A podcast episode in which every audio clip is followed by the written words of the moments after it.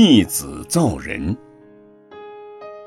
婆罗门教常对弟子宣传，说大梵天王是世间万物的创造者，一切万物都是他创造的。他有一个弟子说：“我也能创造万物。”其实他很愚痴，却自以为有智慧，就跑去找大梵天王说。我也想造人。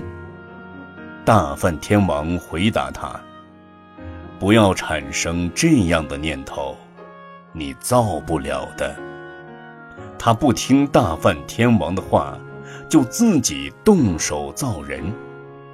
大梵天王见了弟子所造的人，就对他说：“你头造的太大，脖子太小。”手掌太大，胳膊却非常小；脚特别小，脚后跟却大的惊人，活像一个魔鬼。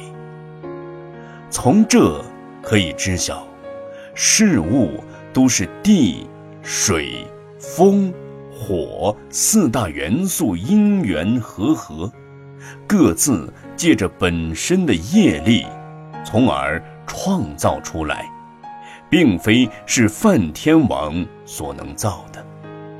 诸佛说法，不落入断，常二见，就像八正道那样。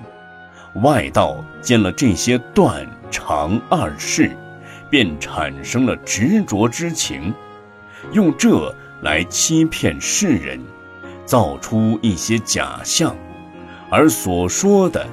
其实并不符合佛法。